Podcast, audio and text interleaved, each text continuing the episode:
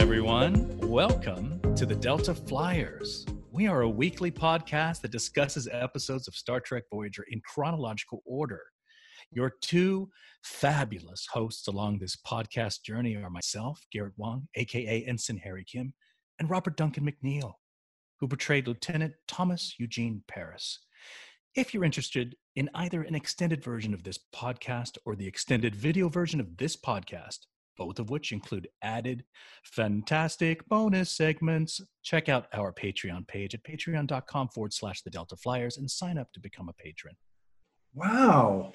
That was a really I don't know exactly how to how to capture the spirit of that one. That was like it was a sensitive introduction. It was a very it was a very sensitive heartfelt introduction yeah you know you know my yeah. what inspired me was yeah there's a whole segment out there of of um recordings audio recordings and I can't, yeah. I can't remember how they refer to them where and it's mostly women and they sit there and they say like i'm going to brush my hair and you hear like this oh, very yeah. like it's very it's very relaxed what is it emd there's a there's a there's a, there's a name for it. for it yeah. yeah there's a name for people it people that are like either sexually aroused by by like sound pops like yes the yes. sound of uh but it's not S. just sexually yeah. it's just it's just it's also soothing too it's soothing relaxing. or something like that right yeah. so i thought i feel like i might I... be sound popping a little too much all right you work sound very whoa whoa everything ah no i think we're good we're good to go we're good. It's corona quarantine 2020 and here we are. Everything's falling apart. But we've got the delta flyers podcast.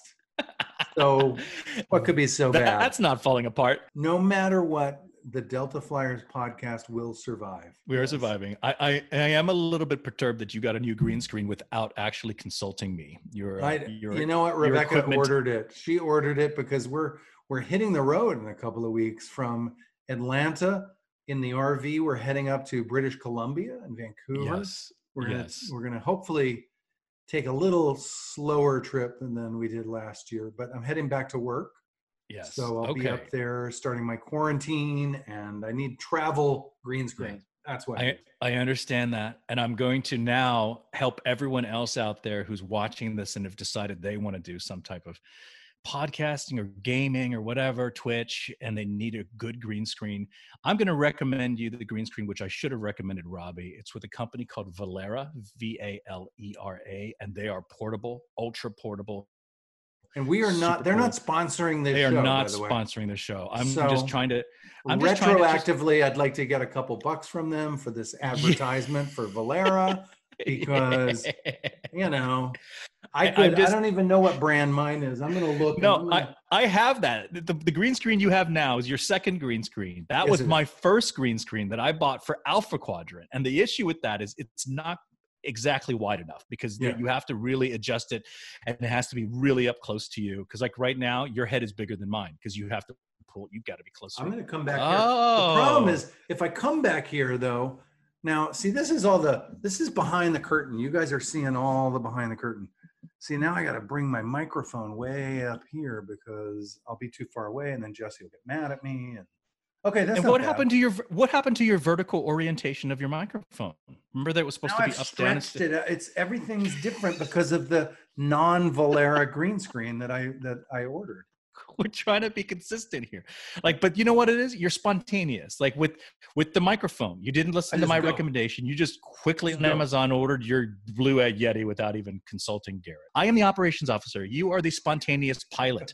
And as the spontaneous pilot on yes. voyager you just sort of go and do I it. got, yeah i gotta react. I don't can't you think. react. I just gotta react. Yes. yeah. There's a there's a plasma field up ahead. I just gotta yeah. fly you know what damn the consequences. Damn like, the consequences. It doesn't even matter. You don't have time to research. You, you know, don't. Whether that don't. Uh, that subspace anomaly in front of us is gonna, you know, blow us up. I just got to react. I got to fly.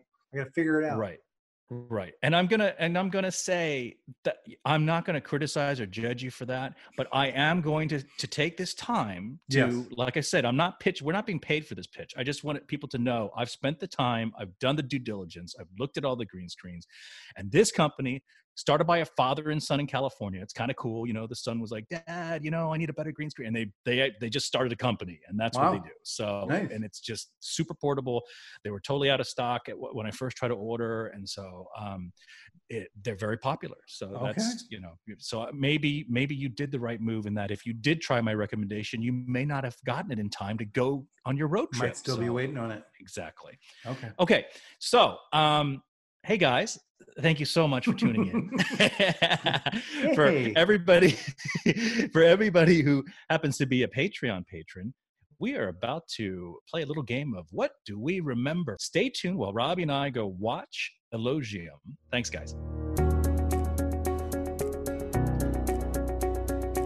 Hey guys, we are back from our review, or at least our watching, not the review, but our watching of the episode Yes. Elogium. We have successfully viewed the episode Elogium. Um, Um, before I ask you for a synopsis, I just want to. Yes. We we kind of talked about this briefly in the intro. We talked about that um, those quiet videos. I did a little research on that. That's why it took a little longer to get back to you. yeah, yeah, yeah. It is called ASMR. ASMR, Autonomous Sensory Meridian Response. Mm. Um, so they're talking about ASMR, the world of ASMR. In this corner of the internet, dozens of video makers record themselves doing something as simple as whispering to elaborate sci-fi role plays and developing storylines about time travel and demons, and millions of view- viewers gobble it all up. Um, so, what is ASMR? ASMR is the term for the sensation people get when they watch stimulating videos or take part in other activities, usually ones that involve personal attention. Many people describe the feeling as tingles that run through the back of someone's head and spine. Others say the feeling is deeply Hmm. relaxing and can even cause them to fall asleep. Although the term ASMR may sound very technical, there's actually no good science or research behind the phenomenon. The term is believed to have been coined in 2010 by Jennifer Allen, who started a Facebook group dedicated to finding out more about it. The term quickly caught on as people finally had a way to reference the pleasurable feeling they had been experiencing. So, how does ASMR work? ASMR varies greatly from person to person. Some, perhaps most, people don't get it at all. And the science on ASMR is basically non existent. So, our understanding of it so far, based on anecdotes from around the internet, people get the um, feeling of ASMR from various triggers. Some people enjoy role plays in which someone gives close personal attention and whispers, while others like videos that show incredibly mundane tasks such as spraying a water bottle, tapping, stirring a bowl of soup, or crinkling wrapping paper. Others are Mm. triggered by more elaborate role plays, which can vary from someone acting like a doctor. Hello, I'm the doctor, to getting a haircut. I tend to prefer simpler videos, which I find very soothing and, and tingle inducing. The feeling isn't usually sexual, although some people are triggered by videos that appear sexual. Others that I have talked to experience AS- ASMR emphasized uh, that the tingles and feelings of relax- relaxation have nothing to do with sex, but ASMR is a little similar to sexual turn ons in that some people are very specific in what they like, and many people tend to grow tired of experiencing the same thing over and over. Um, Maria, who oversees the Gentle Whispering channel, which has more than 1.3 million subscribers on YouTube. That's a lot of subscribers. gentle by phone. gentle Whispering- whispering, Whispering channel, yes, on YouTube gentle whispering. Oh, told, told me by phone in 2015 that people's experiences can even vary by the day or depending on their mood. I've noticed that one day you'll be more sensitive toward role playing, then another you'll be more sensitive to swishing sounds, she said. It really varies. People also appear to grow tolerant of triggers if they listen or watch them too much. So it's important for ASMR video makers to keep things fresh and for viewers to make sure they don't overplay that Wow. one amazingly tingly video. I had no idea. So I sort of knew what you were talking about. I feel like I, I heard a news article or read a news article or something about people being stimulated, and I thought it was sexually, but maybe it's just less that than just generally sort of aroused or relaxed in some Mhm. way or triggered, like like you said, goosebumps. I've Yeah. heard of this thing. Yeah. It's crazy that it's that big, and it's also crazy that it only got sort of categorized in 2010 or whenever they said this lady uh, sort of Yeah. coined the phrase. Yeah. Wow. And I, I, am going to say that Voyager was, you know, Voyager episodes are kind of almost like the original ASMR videos because there's so many people that are insomniacs that tell me at conventions that they have to have Voyager running mm. in the hmm. background for them to even fall asleep. You know? Wow. Not to saying that, not to say that our content is boring, but it's just that it soothes them, it calms them, and helps them go to sleep. We had a video, uh, we had a um, admirals chat recently, and do you recall one of our admirals talking about how um, Janeway's voice sounds so much like his uh, mother's voice. Yes, you know? I do. And that, yeah. and that, and that it helps him relax when he watches Voyager. Well, it's so, also yeah. it's also interesting that so when you make a television show, you film the the picture, the photographs that people see, mm-hmm. but you also record the dialogue. And often when you're making a TV show, you're recording dialogue, and there's traffic noise if you're on the street, or there's, you know, if you're supposed to, if the scene is set in a newspaper office, there's lots of noise in the office, or you know, a coffee shop, there's lots of noise. They were very uh, militant about uh, Voyager and the sound being completely like space, like a vacuum, that the ship would not have footsteps, you would not hear footsteps, you would not hear noise. That's why there was carpet everywhere. That's why the sets were built so sturdily, is because Rick Berman and the producers in the studio felt like the spaceship should not have any of that uh, extraneous noise mm. that it would be silent like space like in space it would really you wouldn't hear you might hear the hum of the engine but you wouldn't hear distracting noises and i, I wonder if like what you're describing this this um, asmr syndrome or whatever mm. this this t- characteristic if that's our our show sort of falls into something that's very relaxing and very precise because there was no you know uh, office noise there was no clanking and rumbling. There weren't even footsteps of people walking around. It was very specific and very precise. And i remember the sound in our sound department uh, greg aglesoff was our boom operator for most of the series. They were very uh, had very high standards about getting precise sound. So wonder if that has anything to do with the relaxing quality of our show, that somehow subconsciously it sort of stimulates this very calm, safe, quiet world in some way. I think it does. So let's go ahead and give everybody the uh, quick synopsis, uh, you know, off the cuff. Okay, Elogium. This is an episode, uh, the Delta, uh, the, the Voyager, not the Delta Flyers, that's us.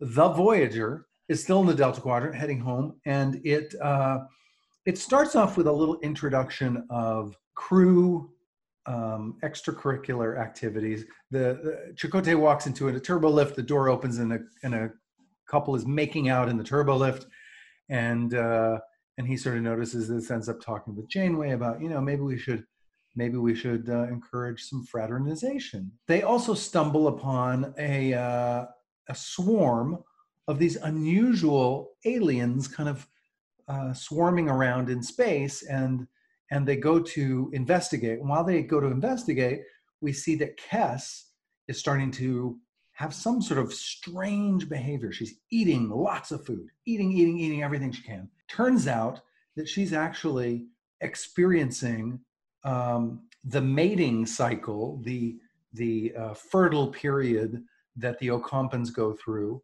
turns out once in their life, uh, usually around the age of five or so, they uh, become fertile and they mate and they have baby a baby once in their life, and that's happening to her much too early. And uh, they realize on the ship that it might have something to do with this swarm of aliens that's also behaving strangely with the ship, and they're sort of misinterpreting the ship as a mate, and they suck it into their swarm and uh, and they're trying to mate with it.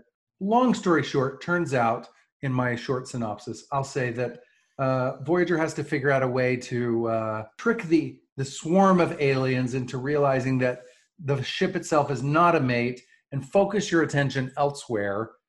Go mate with somebody else so that they can escape. And uh, Kes and Neelix together have to face a decision of whether or not to have a child and to mate and to become parents uh, very prematurely that they weren't expecting to have to make this decision. They have to face that decision. That's a synopsis. It's about love and sex and being out in space. And what do you do? How's that? All right, man. Uh, I'll take that. That's a, Okay. That's a longer synopsis. Yeah, it was I- longer than I thought. I was going into it. I thought I was going to make it real short, but That's okay. So I'm going to haiku this one. My haiku synopsis, once again, everyone, it's five syllables, seven syllables, and five syllables. And of course, you don't have to rhyme. If you do end up rhyming at the end, great. But if you don't, doesn't matter. It's just five, seven, five. So let's do it. Kes can't stop eating. Neelix always worrying. Swarm was the culprit. Ah, nice. Thank you. The haiku. The haiku. The haiku. The I, you know, I prefer the haiku. Do you? Well, I prefer the haiku because I kind of scramble around grasping at trying to make some linear sense of it all and make sure I don't forget any detail. The haiku, the whole point of the haiku is it shouldn't have detail. It That's should just be like one simple idea. And But I like your more detailed synopsis because as we do this more, you will get better at this. Will you? You also not. will become more. probably not. okay, all right, maybe not, but I think that you would end up becoming more succinct or better at it.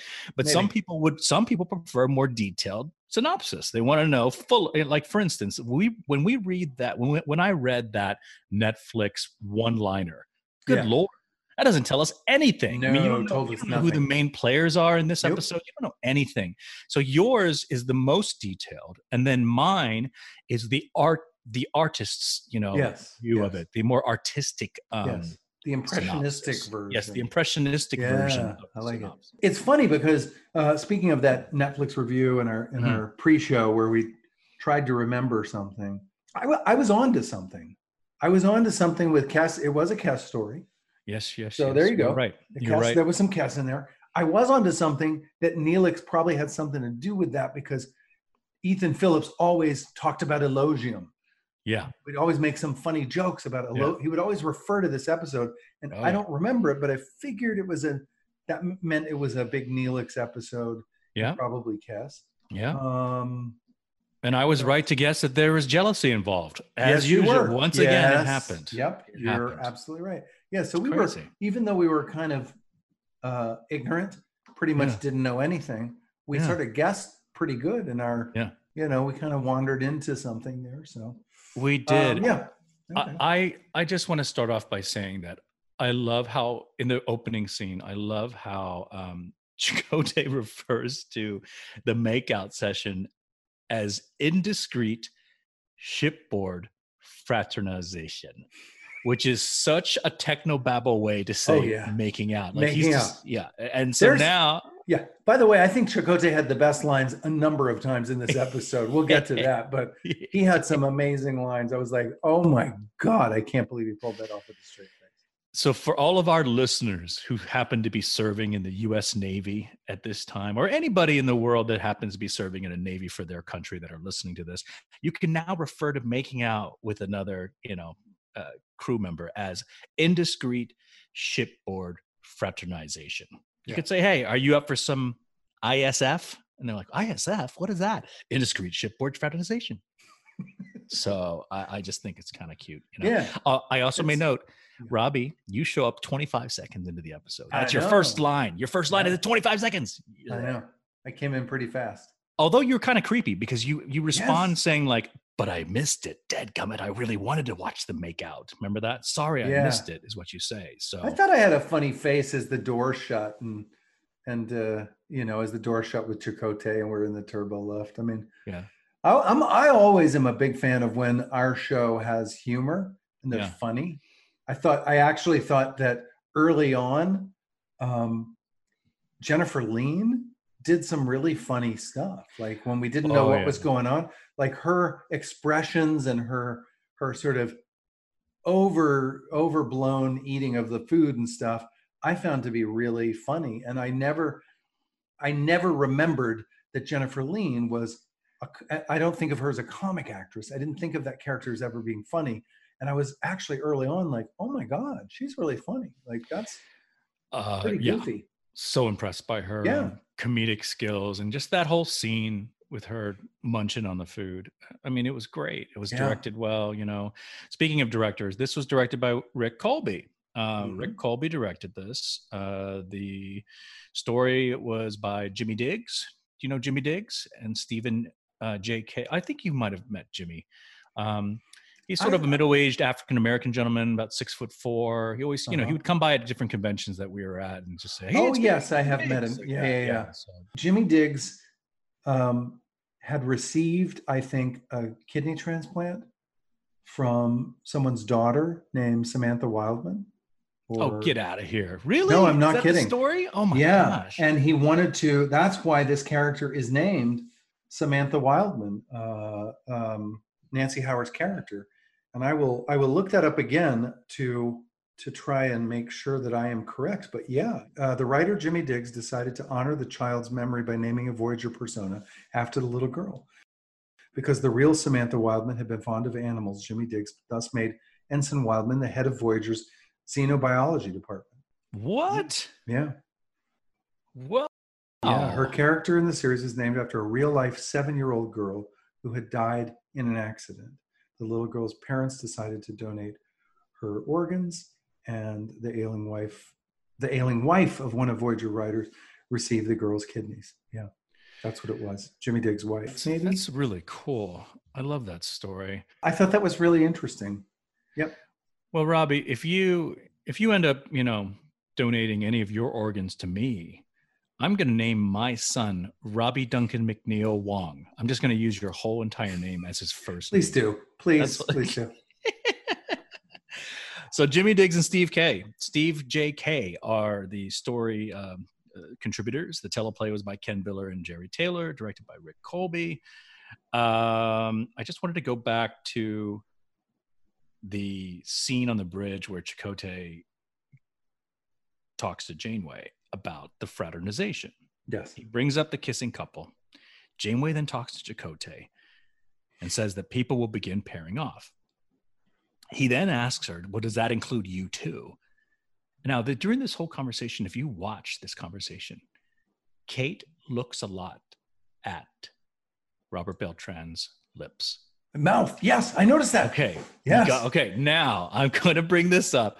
I don't. I can't recall if this was some something that I saw online. I had a conversation with some somebody about this, but I had learned at one point that if you are having a conversation with somebody and you start looking at their mouth Yes. that means you are sexually attracted to that person. So, if that is indeed something that is part of human behavior, Mhm. legitimate human behavior, then it looks like Kate Mulgrew's giving off those vibes to Robert Beltran. I totally got those that energy. I felt like she was very flustered when love and Mhm. sex came up. And by the way, at the end of the episode, she says to Chakotay, she says, "In the future, if I ever have any questions about mating behavior, I'll know where to go." Janeway says, Yes, yes, that's it, right. It seemed very clear that they had written and and Kate Mulgrew had amplified this idea that Chakotay and, and Janeway would become an item later on.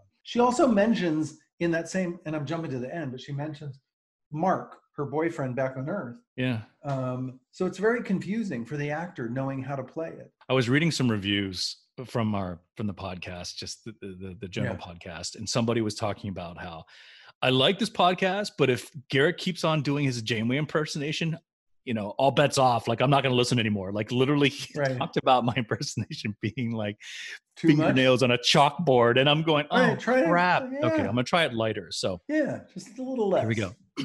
Yeah. In the future, if I have any questions about mating behavior, I'll know where to go. It's a little lighter. It's a right? little lighter. All right. But don't do it again because you might you might drive away all our fans. I might drive away all our fans, so I don't. I take reviews, especially critical reviews, very seriously. I know you and take it it very really personally. We've oh, talked about this. We've talked about this, out. like when we were on this on the show, you know, filming the show back in the olden times. Um, yeah. You would go in those chat rooms and stay up all night long, like debating with fans on the chat boards and stuff. And I remember Oh. saying to you, like Garrett, stop going on the chat rooms. Like yeah. everybody's gonna have an opinion, and it just just put your head down, do your work. It wasn't just opinions about me. I was No, also sticking up for like other, like if someone was bragging on Neelix, I'd be like, well, you don't understand, you know, blah, blah, blah. I was sitting here trying to defend everybody. So it was, uh, Yeah, it was no, a very long, arduous process. Um, so during this whole conversation where Janeway's staring at Chakotay's lips, if you watch Chakotay, he pretty much just only looks at her eyes. Only one time does he not look at her eyes, and he looks at her hair Interesting. what is that all about maybe maybe just like he's just noticing that this is hairstyle number 7b or you know Yeah, probably. gone through I'm looking at your hair right now. What does that mean? how do you even see my hair I'm I know. I don't really. yeah what does that mean So What thought does that was mean? There's my hair. Whoa, whoa. oh my gosh what's going I don't wanna- Robbie? I don't know. oh my goodness um and so since you brought up wildman yeah my this is hair.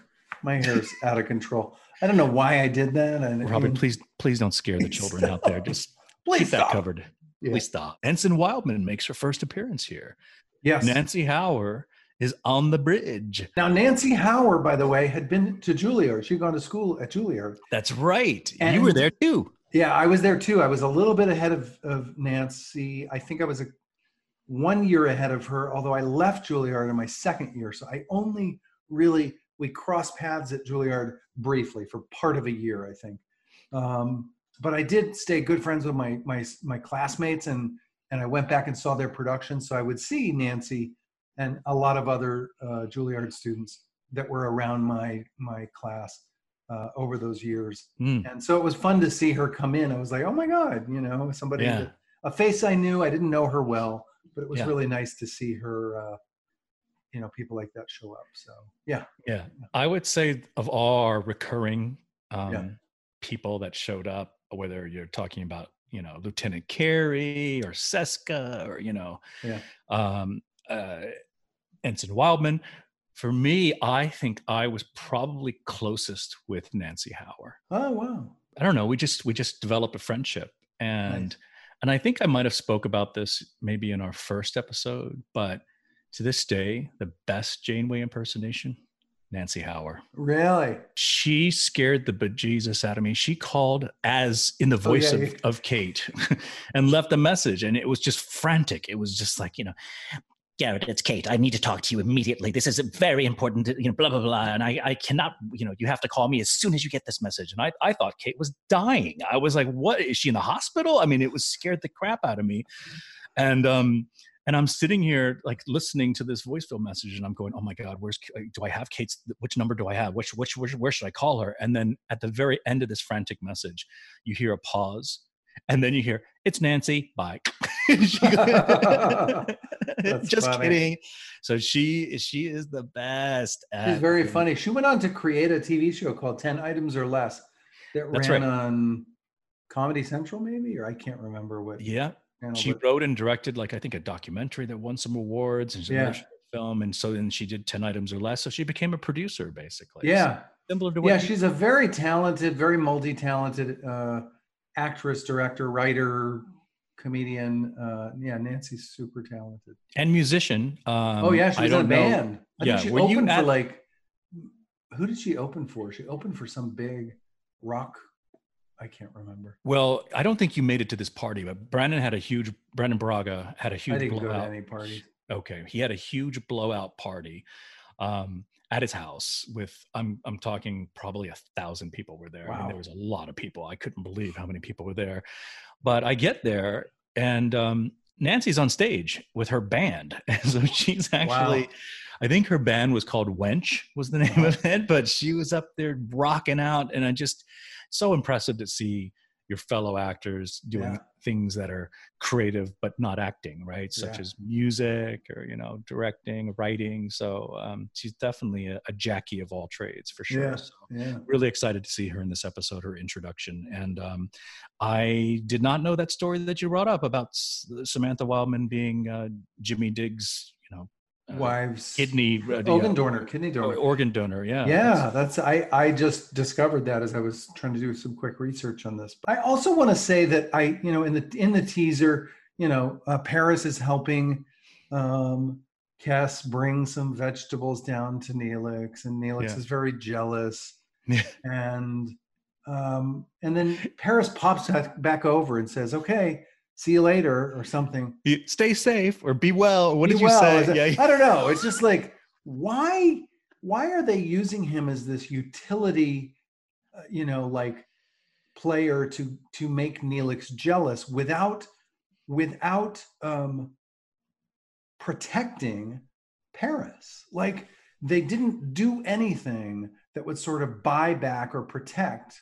And I know there's some episodes coming up where they're going to address this and all that, but I just find it to be like God, I it's like when you write a character popping back in and going, "Hey, I'll, I'll see you later." It's flirty. Like there's no other reason to and and to ignore the boyfriend. Like it's really and it's ballsy and it's just rude and I don't know. It's more of like that. Oh, like he could have done the same thing and been more uh, uh, relatable if he had acknowledged the fact that Neelix was there too, and Neelix is just overreacting, or or if there had been a scene where they addressed it. I don't know. It's just they used him as a utility to get Neelix jealous and then never like protected Paris in that in that version. By the way, they didn't use the doctor to do the same thing. When Neelix was frustrated with the doctor, it was about doctoring. It wasn't about the fact that Kes had spent hours and weeks with the doctor. Why wasn't Neelix jealous about that? Why wasn't, you know, like why again, I think that uh, you know, it just made me frustrated that they sort of leaned into this very shallow and dangerous quality of Tom Paris without without looking at the harm that was doing. And I and I in, immediately in the teaser was like, there they go again. So If I am hearing you correctly, it sounds like you are taking offense to being used as a pawn by the writers. as a pawn that's actually harming that, that is digging the hole for for me as an actor to have to climb back out of Yeah. eventually and i know that he does i know that i do as an actor and the character does Yeah. but it's just like wasted damaging time that I agree. could have not been um they could have not set him up that so so badly that in such a deep hole anyway Oh, so many, so many questions for the writers when we bring a writer on, don't we? Have Yes. uh, we, it's just going to be more like a uh, like the uh, Inquisition. We're going to be we're going to be peppering them with all these questions like, Uh, where were you the night of the 31st when you wrote this particular scene? right. Tell us right now. that's right uh, did you make a note that that teaser was a long teaser? That's Very like long. usually yes. So wouldn't you say in general um, that was twice as long as any other teaser that we've had? Well, I, have mean, us, what's I have us coming back into Act One at eleven forty-five, and I make a note of that because there's a little bit of an homage to the original series theme in the music. If you What? go back to about eleven forty-five, you'll hear "bum bum." or It's it's like just a little bit of the original series theme, and then it goes off. But I was like, wait a minute, what is that in the music? I You're think kidding. Yeah, I listened to it twice. I think it's there. I heard it at least. Um, Wow. coming back into the first act at 11:45. That's very long. Usually the the teaser's around 5 minutes. So that means the the first act was almost 10 was about 10 minutes or more. Oh my god, I had no clue. Um in the scene where Neelix comes into Kes's room and he's Yeah. found her eating all that stuff. Um I love when Neelix when he tries to hit his com badge. Did you catch this? He misses it. He actually hits too high and then he looks down and he hits the right thing and he's like, "Neelix to the doctor." He did so many Ethan Phillips did so many goofy things in this that sometimes he's hilarious and sometimes I'm just like, "Oh my god, I can't believe he did that." Like Yeah. he took the lettuce in in the teaser. He took the lettuce in the kitchen and he breaks it in half at one point. Yeah. And, and then he did something when she walked out where he hit himself in the face with a lettuce. Yeah, And he well goes, he was ow, ow. Like the lettuce hurt his face. I was like, oh my God, I can't believe you're trying to get a joke out of lettuce hurting your face. Like that's that's just too too far. Yeah, he was pushing it at that point. So I, I would have left it with just missing the com badge. That makes sense. I mean, that's happened to me That's before. funny. I don't know if that's has that happened to you before, where you're Yeah, trying to hit you your com badge, you kind of whoops, whoops, whoops, I missed, it. Yeah, Yeah. yeah. They should have just Yeah. made a larger com badge. you know, Yep. like the size of a frisbee, then nobody will miss it. It's just a big, Yep. big button. She says, I just wish you could trust me. And then Neelix responds with, It has nothing to do with trusting you. It's him I don't trust. Which is the age old, you Yep. know, jealous person's explanation for everything. Because if you Yeah. do trust the person, you're not going to get, you're not going to flip out and become jealous, right? You're going to trust that that person is able to fend off any advances from that other. Well, this is what I'm, this is what I'm saying is like if if Neelix if it was about Neelix jealous Neelix's jealousy, then he would have been just as jealous of the doctor. He would have been just as jealous as anyone else. Yeah. But what they really were writing was that there is an actual character defect in Tom Paris Mm. that he cannot be trusted around women and that's a really unlikable quality to for them to hammer home episode after episode after episode it's Right. not likable i don't know why they continued to play that same note yeah Okay. I'm going to play devil, devil's advocate, and I'm going to say right now that I think a lot of the viewers are probably they can see your they will be able to see your side of this, but I don't think anybody's going to go like, "Oh God, Tom Paris was definitely the most unlikable character on Voyager." I don't think that's going to come out of their mouths, and I think that as human beings, we tend to be so self-critical and much more critical of our own issues than yeah anybody else true. watching it. So I want true. you as a human being to not get too worked up about that. And I know you won't, but I'm just saying that people probably looking and going, yeah, I still like Tom, you know, Yeah. regardless. I thought, by the way, when when Neelix discovered the bowl, the extra bowls in her room, that he was Yeah. going to go, "Oh, Paris has been in here having dinner with you. You're hiding." like I immediately thought, "Oh, they're going? To do that. They're just to." That's because you're so touchy about it. I That's know, right. I know. Um, I, I would love to ask Jennifer Lien if that was her idea to eat the flowers at the end, because that, that was the best comedic moment uh, that in a while that I've seen. it was very funny. Oh my God, because it, I- don't see Rick Kolbe telling her to do that. I almost feel like that very was, funny. Her performance as she got picked up and whisked out of the room was the was best. very physical physical comedy and all of that. Like she committed to it and it was funny. I thought she was awesome. Oh, I loved it. By the way, we skipped over when she ate those bugs in the hydroponics bay. Yes. Oh my yes. God. I felt like I saw that coming and my spine was already starting to cringe.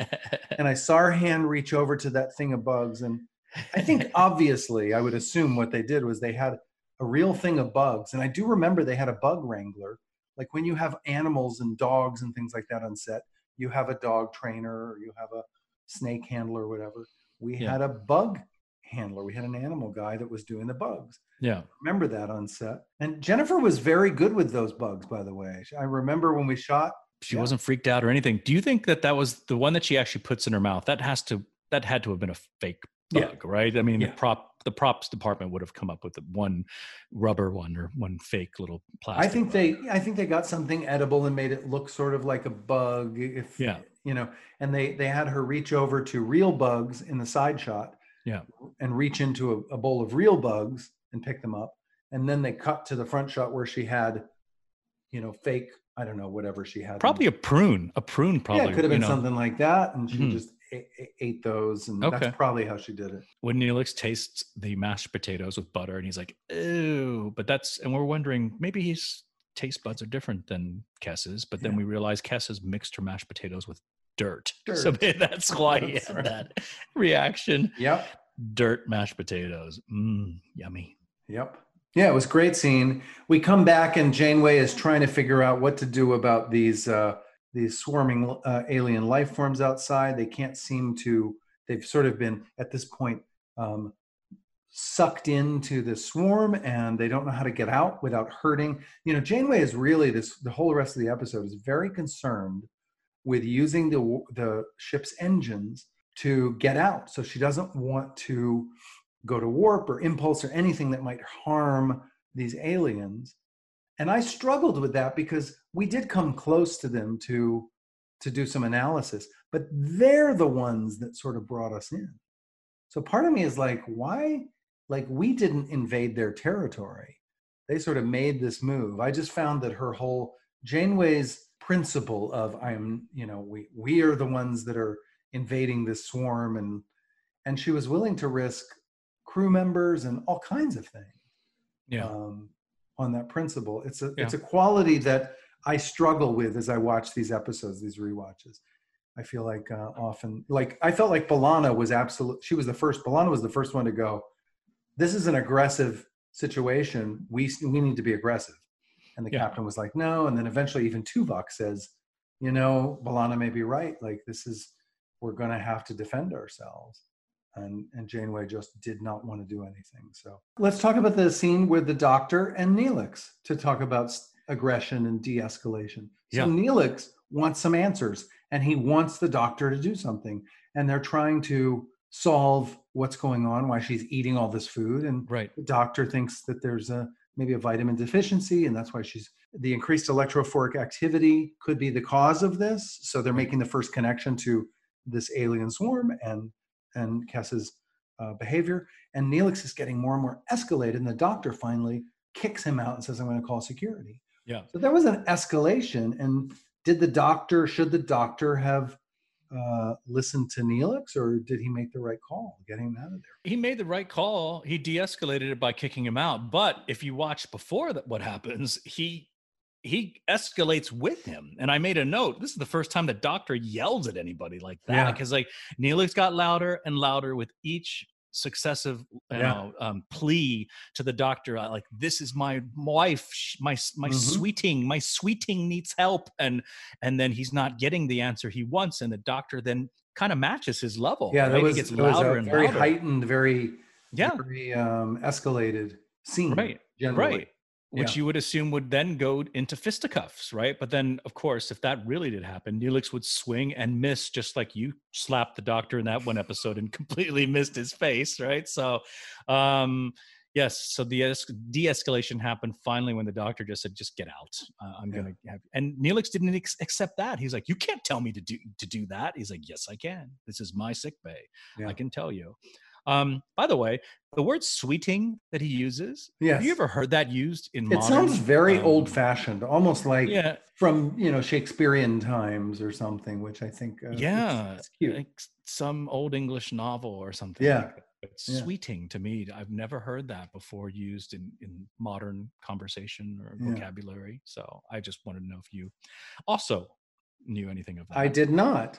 So uh, Neelix goes on the bridge and tries to tell the captain that you know I got kicked out and uh, and you need to do something about this. And while he's explaining to the captain, the doctor pipes in and says, "You need to get down here."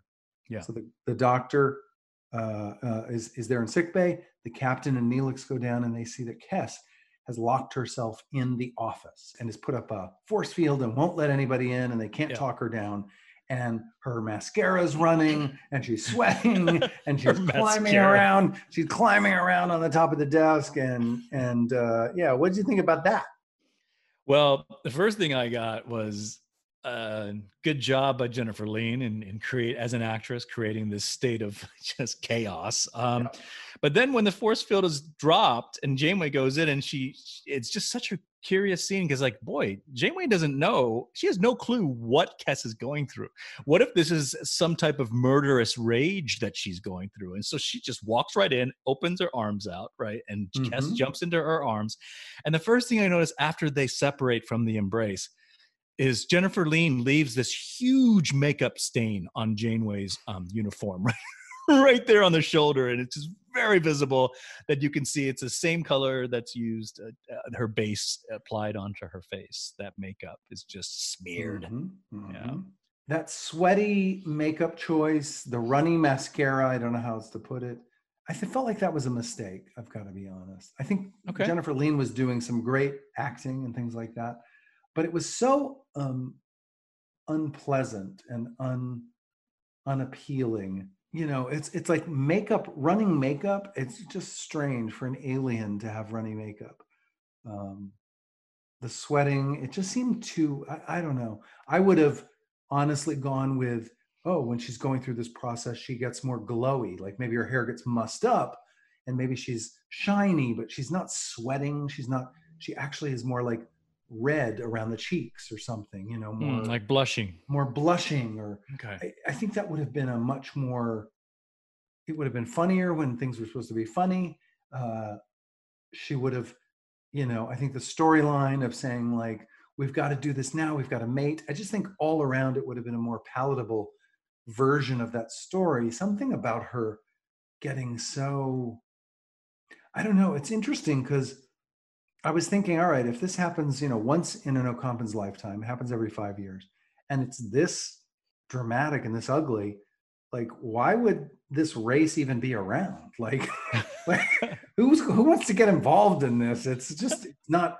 Whereas it, it there should be something about it that when she says to to Neelix, like, it's a lot, it's intense. Our mating ritual is 50 hours long. I'm gonna have to glue myself to you, and and we're gonna have a kid and everything but it should be there should be some appeal to it as well. It shouldn't all be it just felt like oh she's sweating and her makeup's running and she's falling apart. It's like why is that negative that she's having this beautiful once in a lifetime thing? It's happening early. She could be reacting to it with panic. She could be react but it should be a beautiful dramatically wonderful once in a lifetime thing rather than this oh my god i'm eating bugs and i'm sweating and my makeup's running and i'm climbing on tables and i don't know it's something about that choice of making it so I, I, guess i would say in the negative rather than the positive. Why couldn't that? And speaking of that by the way i just want to say when that giant alien uh, shows up in the swarm and is now fighting for the attention of all the smaller aliens that think voyager the ship is is who they need to mate with they keep referring to this dominant sexual other alien as he. Why couldn't mm. it have been a she? Like why yeah. why do we fall into certain assumptions and stereotypes like and I'm just going to say it like the crazy, you know, uh, Kes is having her period or whatever. And so she looks crazy and she's a mess and she's mm-hmm. hyper emotional. And why mm-hmm. can't she be, why can't that be a wonderful thing? Why do we have to fall into that stereotype? Uh, yeah. That, you know, that that narrative of you know there's a lot of things that star trek does so well and starts to open up a new narrative about something but then taking on all these other tropes that are so we've seen it so many times before i feel like it could have been a better version of that cast story could have been a better version of this alien who's a she. Maybe the dominant female here is a she. It would have been a simple change. It wouldn't have changed anything else in the story but in the one Star Trek show that has a female captain, it would have been a, an important change, I think. And just to amend what you just said to the yeah. modern era, uh, besides being a he or a she, it could have been a they could as well. Been like, that would have been nice, but this was mid '90s and people didn't know. Yeah, so yeah, that's, that's bottom yeah. line. Did the best I we do, could at the time. Yes, um, I'm not so bothered by by her being so sweaty. I, I, really didn't think of it the way you thought about it. I mean, thank you for bringing up that that view of of how you saw it. I've never thought of it that way. Um, so it's good to see the other the flip side of the coin on that. Um, I did think that it was it was a nice little bit of backstory. Like we learned a little bit more about Ocampans, that, and mm. we know the meaning of the word elogium. The title of this episode is yeah. a time of change when the body prepares for fertilization. We learned that a mitral sac is where the Ocampan child will grow and it's located on the back you know so mm-hmm. instead of having a child gestate uh, uh, inside your belly like humans it's on the back and the upper back for ocampans which was mm. interesting and i thought when Janeway, Janeway kind of rubs it. I'm like, wait a minute, what? You don't even know what? Yeah, what are you doing? Touching you that thing. You, you might have you might have killed the sack, you know, by doing that. What are you touching that thing for exactly? So, I, by the way, I was thinking if they've if this is the only time she's fertile, has Kes and Neelix never had sex? Like, have they never consummated in some sexual way their hmm. relationship? Because she hasn't been fertile, so they haven't done this. They haven't done this this mating ritual, whatever that involves. But have they done some other version of of sexual connection? Well, I'm sure they have. I mean, they had they had to have some type of uh, sexual uh, connection because, like, if, let's just take the example of humans. I mean, a woman uh, going through uh, you know, there's a, a certain period in, in the month where she is the most fertile and that's when she gets pregnant. All the other times she's not going to get pregnant. So you know there's times that you have coitus and and a male and a female and and and there is no baby that that that manifests right? But other times eh, it's just i guess i, I guess what yes. i'm getting at is like the reason that sex is enjoyable is it is an incentive for procreation. It's an incentive for humans Correct. to keep doing it Correct. so that we have babies. It doesn't Correct. hurt. It doesn't, it's not unpleasant. Right. So the reason that we have sex, the reason it's enjoyable, the reason we have sex ultimately is to procreate, even though we do it for the enjoyment as well. I guess that's what I'm saying is like, well, if you take that factor out of Cass, that that her mating happens once in a lifetime and it's not mm-hmm. enjoyable. Yeah. it's pretty unpleasant from what it looks like.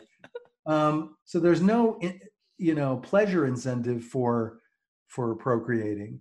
Um, then are they just doing something else that's romantic and affectionate that, Oh, that we wouldn't call sex? Yeah. Are they just cuddling and that's that feels good?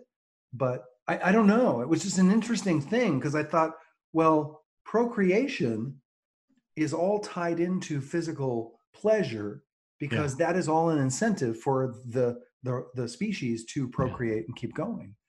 Um, yeah, Another question for Ken Yes. Biller or Jeri Taylor to answer. that's right. One of the writers can help us with this. I'm going to go Um, with Neelix and Kes have never had sex. It's just not part of their their. uh It's not part of their relationship. Okay. I'll buy that. I'll buy that. So just foreplay only with Neelix. and I don't even know if that's foreplay. I don't know if that is part of having a relationship. You know, there are people who are asexual who don't, for whatever reason, don't um, participate in physical sex or things like that. Um, Yeah. Like you and I, we have a relationship. Exactly. I don't participate in physical sex yes, with you, Robbie. Exactly. There you go. So Neelix and Kes are like you and I. They have a podcast, and and they and they wear cool hats. Uh, there are two times that I my mind started. I don't want to say I was my mind was blown, but it's definitely got me thinking. That conversation that Janeway has with, I guess it's Chakotay about it being a generational. Like she never thought of this as a generational Me too. ship. I'm totally with you. Yep. Uh, and I started thinking, oh my gosh. And Chakotay says, like, yeah, um, we're going to start having, we're, we're, we're going to start to need replacements for the crew in about half of the 70 years that it takes to get Yeah. back there. In So about that 30, 35 years, we're going to be. everyone's going to have be to have kids. Yes. And I, I kept thinking, oh my God, that's that- so nuts. Like whoever blew my thought of that? It blew, yeah, it was a mind blower. It was definitely a, a, a, a little like, what? Right. But it blew my mind too. And so much that I thought that's a really important issue that we never deal with again. Like they brought Mm. it up this one episode, and there's really, I don't think any other kids on the ship, but there's Na- Naomi Wildman comes around, and that's it. Right. That is it. There's No no, other kid until no B'Elanna and Tom have a kid, but by then we're heading home. Um, That's so true. yeah, we Um, would have been screwed if we had tried to, you know, do this whole trip without people having a significant number of kids or Right. figuring something out or, you know, creating them in test tubes. Like I'm sure they had the ability for in vitro kind of, you know, test tube babies or something at that point. Um, the Yeah? other my mind was blown moment was Kes giving us further Ocampan backstory, talking about the Epasiphore. The Epasiphore is basically Sticky hands. Yeah, yeah. When she said like we have to remain bonded for six days, and I wrote down six days! Exclamation! Exclamation! Exclamation point! Like, can you just imagine? Literally, I loved his I loved of- Ethan's reaction too. Because she's like, he's like, they look at the hands and she says, Yeah, we have we have to stay bonded for six, days. And it cuts to him and he's just Oh, it was like the longest, like flat, you know. no, uh, totally. oh, it was so funny. It was Yeah. such a subtle, like deadpan. Oh, Well, yeah, I mean, if you think about engaging in copulation for a six days straight, where you're not, you know, you're you're not pulling out for six days, and that's that's insane to think of that. So that was a mind blown moment, as well as Yes. the generational ship conversation. they talk about um, whether or not to have children. Neelix is not ready at this point, and he and he walks out, and uh, and it's it, it's really kind of it's troublesome. Like, what what are they going to do? She's only got this one shot at having kids, and it's it's come you know unexpectedly. But what is it? What what's going to happen? Neelix has a great conversation with Tuvok. I love that pairing. I thought that Tuvok's responses about parenthood were beautiful. Uh, They were just beautiful uh, everything. That scene was written beautifully. I thought they both played it beautifully in the mess hall. Um, even when Tuvok says, you know, I, I, I have knowledge of your situation and I know that you're struggling to make this decision. Like he was so empathetic and Mhm. Neelix said something like, is it, is it, you know, satisfying and, and, you know, um, I don't know, he expressed some emotions and Tuvok was like, well, I don't experience those emotions, but I would imagine that's true.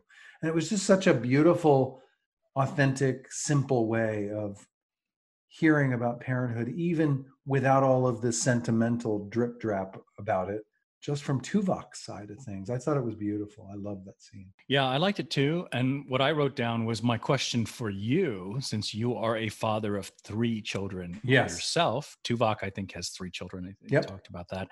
Um, and oh, you know, it's the same ratio. Tuvok has two boys and one girl. And you one have girl. two boys and one girl. So true. when you and your girl is the oldest, Taylor is the oldest. So did you did you initially have that conversation with your spouse at the time? Like, should we? Is this too early? Should we have kids now? How did that? How did that happen? Did you have any of the struggles that you know Neelix and Kes were going through? Yes. Yes. I mean, you know, uh, if if if I'm honest, it's it's not like every single move that I made in my life was well thought out and well planned. I'll leave Okay. it at that. you know, Okay. but but the decision to sort of embrace parenthood was definitely um, talked through and and I think um, you know parenthood's a funny thing. I I feel like in hindsight, people said this to me like, "Oh, you'll never feel ready to be a parent," and that's true. Like I, Mm. you know, I didn't feel ready at the time. Uh, looking back on it, was I ready? In some ways, yes, and in other ways, no. Like I did the best I could, just like my parents did the best they could, and everybody does the best they could. Not everybody is drawn to having children. For me, I definitely was, and so the opportunity, um, just like for Neelix and Cass, like even though it might have been unexpected, you know, when opportunities come along, you're like, whoa, maybe you know, uh, this could happen right now. It was something I was drawn to, so I was very, very glad to do it, and, and it's and it's you know, for me, the most proudest thing that I've accomplished in my life is being a, a parent Hmm. for better or worse for better or worse as uh you know as much therapy as probably my kids will need and and that i've needed in my life uh, to try to figure out the why of it all and, and how to do better um it is the thing that i am that is the most meaningful to me and and and that's part of when we get to the theme of this episode i'll, I'll share my thoughts about the theme but Yeah. it's it's a yeah parenthood is a pretty profound and meaningful story area and subject to talk about so yeah Hmm. Okay. The Relicicin ritual. I'm sure you wrote something down about that too, where Uh-huh. one of one of the Ocampan parents have to massage Yes. the feet of their their Yes. child until their tongue begins to swell. Oh my god, I wish I could talk to Jeri Taylor or Ken Biller about this, like who wrote this part about the tongue beginning to swell. When Neelix gets a little freaked out that like he's like, why is the doctor doing this? But he's more he's more upset because the doctor is a hologram and not, you know, somebody with actual ah right you know, because he was mad about the doctor, the hologram telling him to leave sickbay, and now he's mad about the doctor performing relicis and the massaging of the feet, you know, and so Yeah. there's no, but little does he know that Doc Zimmerman is in love with Kes and would love Kes to be Kes Zimmerman, and the rubbing of the feet was kind of creepy. You know what I'm saying? I mean, it was Yeah. like okay, and and in a in a way, it was like you should, Neelix. Where's your where's your jealousy towards the doctor? It should be I, I know that's what I'm saying. I felt that way earlier when he was in, uh, you know, in the earlier scene. Yeah. Yeah, I think that um, it's an interesting time as Neelix talks to Tuvok and Cass talks to the doctor about parenthood and just sort of experiencing all of those questions and decisions, um, and and the idea of kind of our biology versus our intellectual choices. Yeah. You know, how to how to balance the value of both of those things.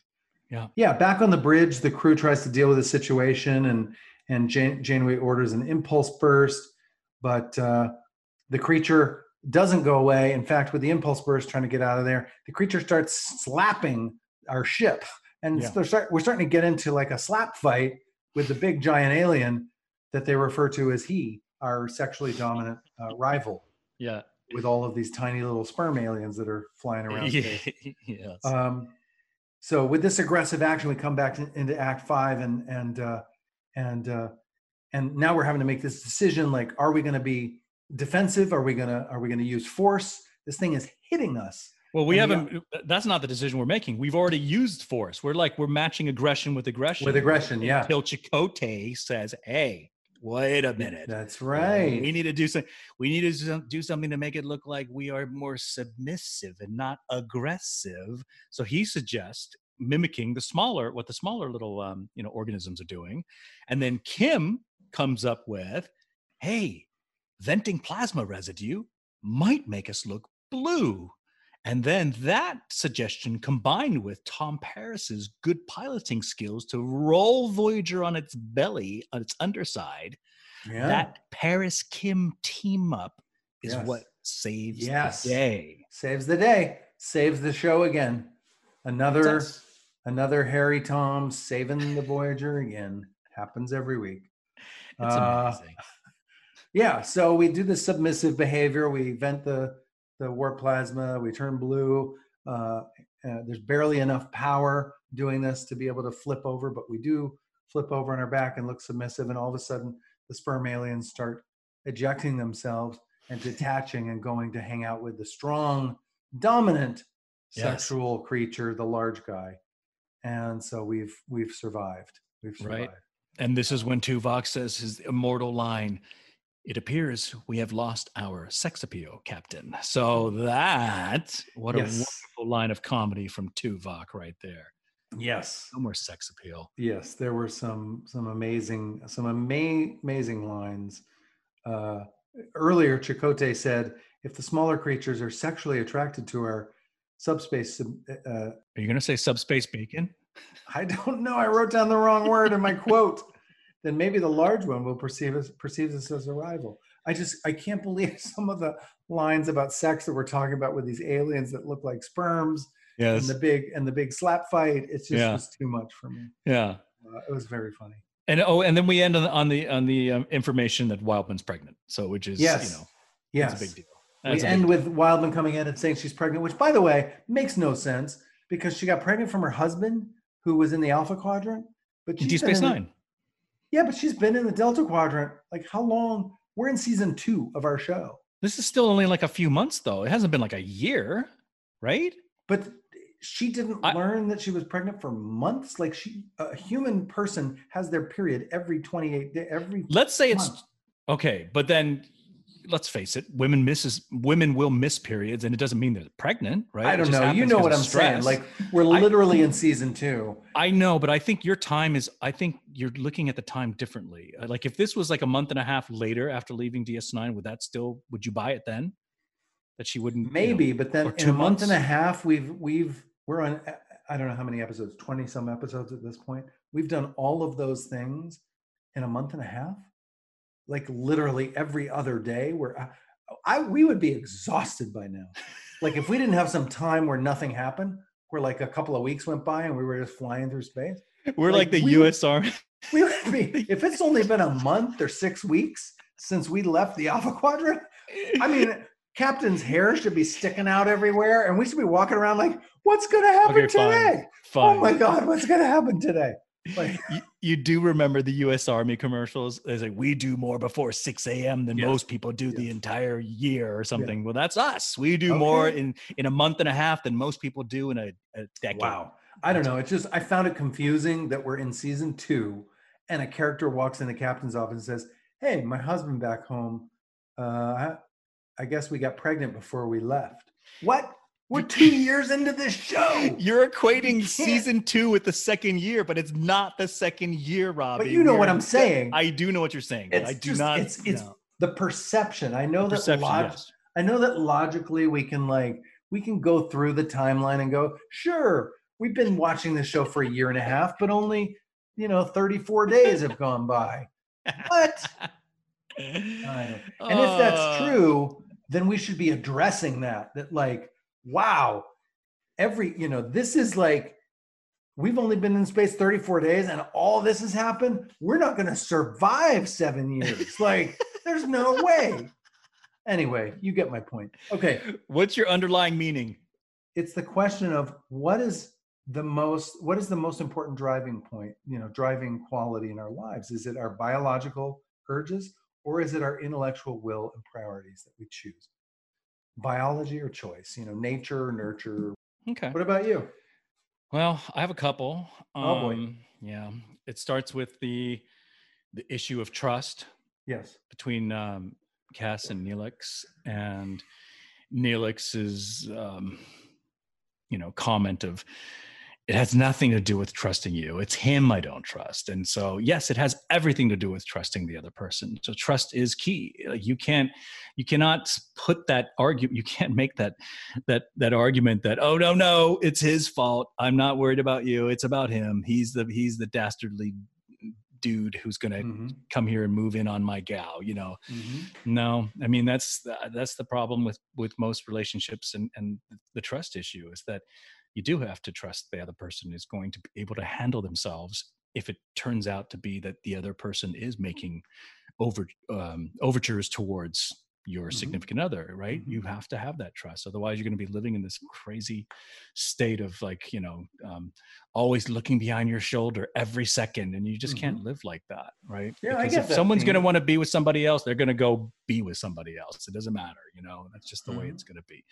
um, so really I, I saw that as one of the themes just just trying to trying to not eradicate but just control the jealous green-eyed monster you know Mhm, that is known mhm. as jealousy. Mhm. and part of it eh, most of it comes from you have to what be 100 150% aboard on the um, the notion of trust which is you have to trust that person unconditionally unconditional trust right? And don't doesn't matter who else is involved in that situation it's just you and the other person. Um, my other underlying theme was um, it had to do more with what happened between the crew or Janeway and the crew and the aliens.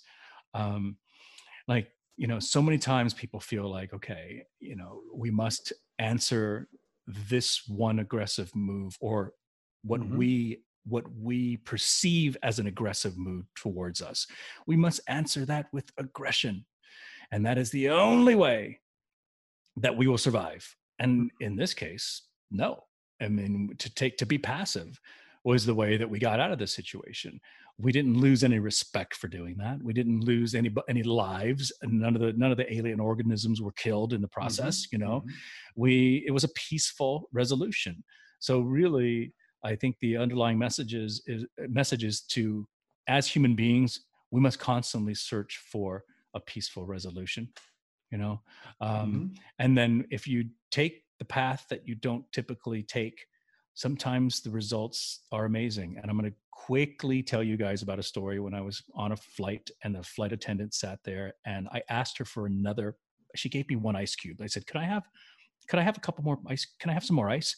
And she looks at me. She goes, "Do you know how short this flight is? I don't have time to give you any more ice." And I sat there for the next five minutes with the cart. The beverage cart was right next to me with the little ice section where I could have easily scooped up more ice for myself, but I didn't. I just sat there, just kind of simmering and just angry. And I waited until we landed, and the flight was between Vegas and LA. So it's a 42 minute flight. I get it, it's quick. But she barked at me, and I was ready to, to kind of dress her down. So I waited till everybody got off the flight and I was the last one on. And I walked up to her. She saw me, and I saw her dig her heels in. I mean, she was ready. She was ready to just, you know, just like B'Elanna Torres, she was ready to go pound for pound. And I sat there, and I was ready to just dig into her. But the last second, I changed because I sat there and I said, "Ma'am, you know."